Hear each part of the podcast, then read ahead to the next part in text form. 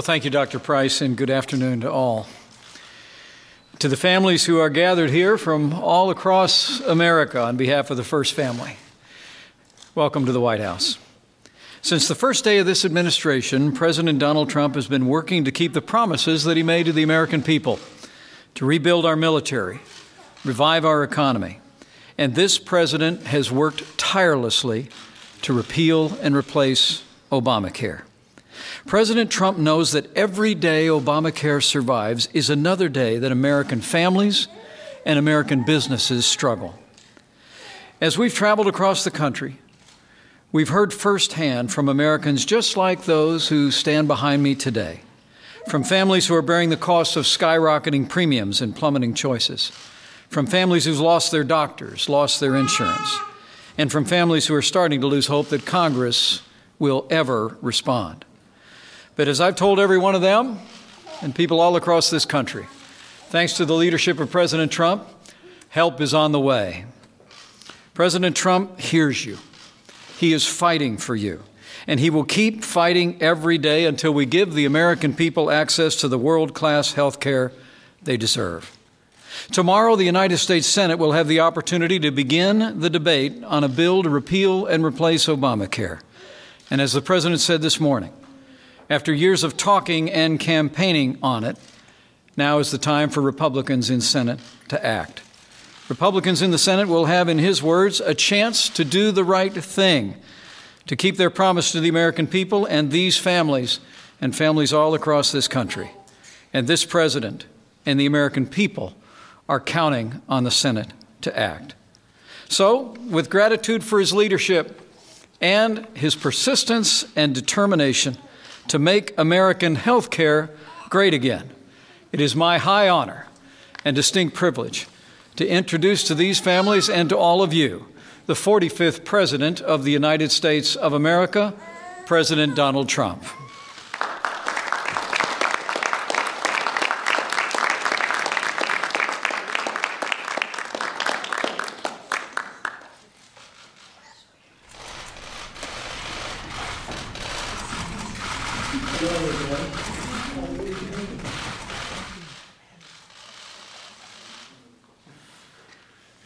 Well, thank you very much, Vice President Pence, Secretary Price, and thank you, everyone, for being here today. For the past 17 years, Obamacare has wreaked havoc on the lives of innocent, hardworking Americans. Behind me today, we have real American families, great families. Just spent a lot of time with them, who are suffering because seven years ago, a small group of politicians and special interests in Washington engineered a government takeover of health care.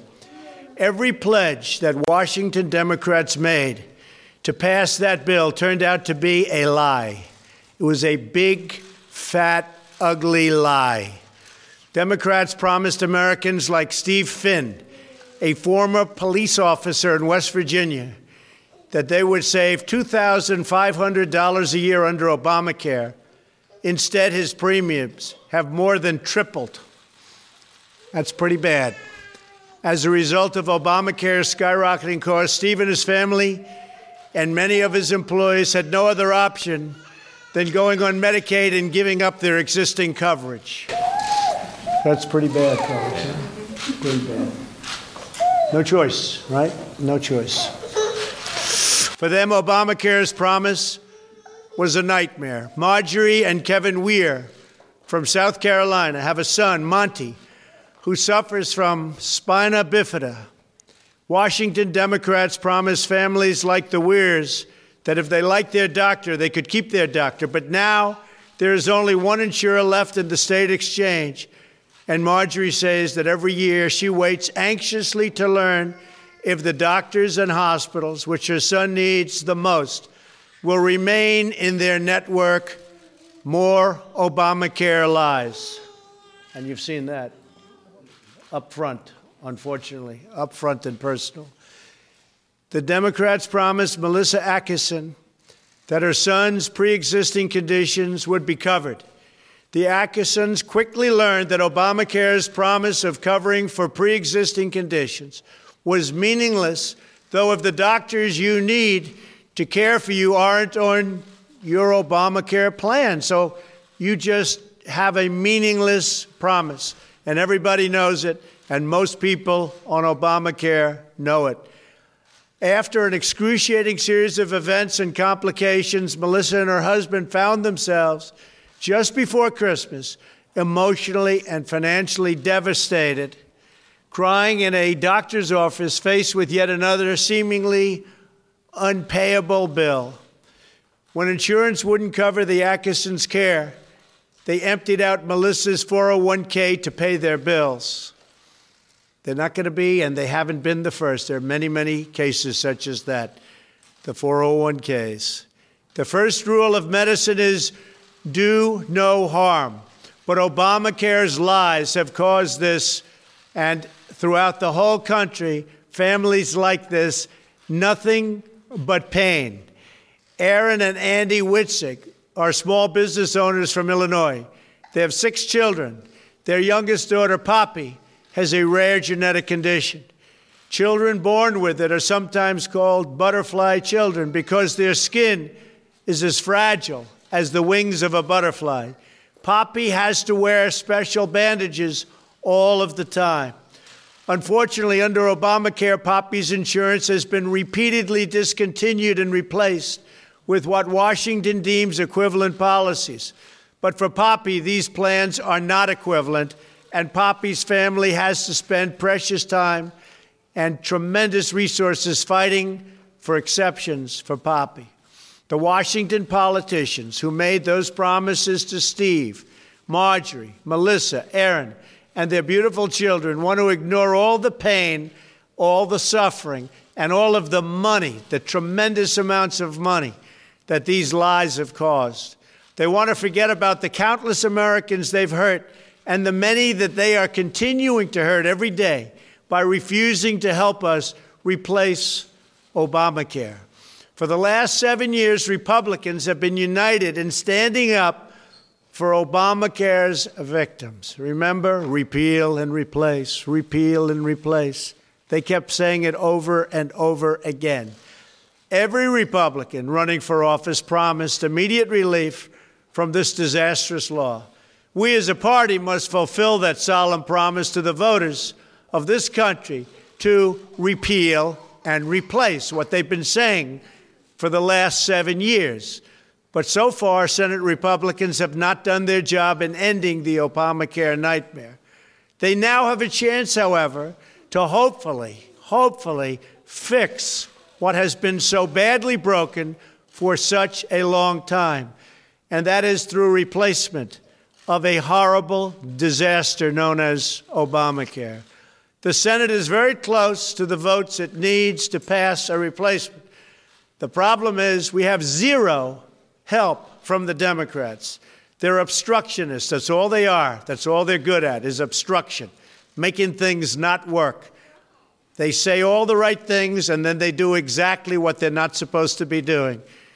The Democrats aren't giving us one vote, so we need virtually every single vote from the Republicans. Not easy to do. The Senate bill that is being considered outside of the outright repeal of Obamacare will also provide emergency relief for the law's victims, and it will deliver truly great health care and health care reforms that our citizens want, need, and really should be demanding. Some are demanding. You'll see that at the voter booth, believe me. Here are just some of these terrific reforms that we will be doing if everything works out the way it should. The Senate bill eliminates the painful individual mandate. It eliminates the job killing employer mandate, repeals other burdensome taxes, and will significantly lower Americans' premiums. It will stabilize collapsing health insurance markets and give Americans far more choice and far more flexibility. The Senate bill protects coverage for pre existing conditions, and you don't hear this from the Democrats. They like to tell you just the opposite, and they didn't even know the bill. They run out, they say death, death, death. Well, Obamacare is death. That's the one that's death. And besides that, it's failing, so you won't have it anyway. It dramatically expands popular health savings accounts. It provides tax credits so Americans can purchase a private plan that is right for them and their families. It devotes substantial resources to fight the opioid, and this is a tremendous problem. The opioid epidemic, $45 billion is being put in so that the people of many states like New Hampshire, Ohio, and so many others that have such a big problem can be helped and helped greatly. We're going to be fighting the drug problems very, very seriously in my administration. And it provides, among many other things, higher quality care and more flexibility for states to administer Medicaid to better serve their poorer citizens. Tomorrow, the Senate will vote on whether to allow this urgently needed bill to come to the Senate floor for debate. The question for every senator, Democrat or Republican, is whether they will side with Obamacare's architects, which have been so destructive to our country, or with its forgotten victims. Any senator who votes against starting debate is telling America that you are fine with the Obamacare nightmare, which is what it is. For Democrats, this vote is a chance to make up for the terrible harm they have inflicted on Americans like those who are with us today. Obamacare has been for them a nightmare. There is still time to do the right thing. And for Senate Republicans, this is their chance to keep their promise. Over and over again, they said repeal and replace, repeal and replace. But they can now keep their promise to the American people to provide emergency relief to those in desperate need of help and to improve health care for all Americans.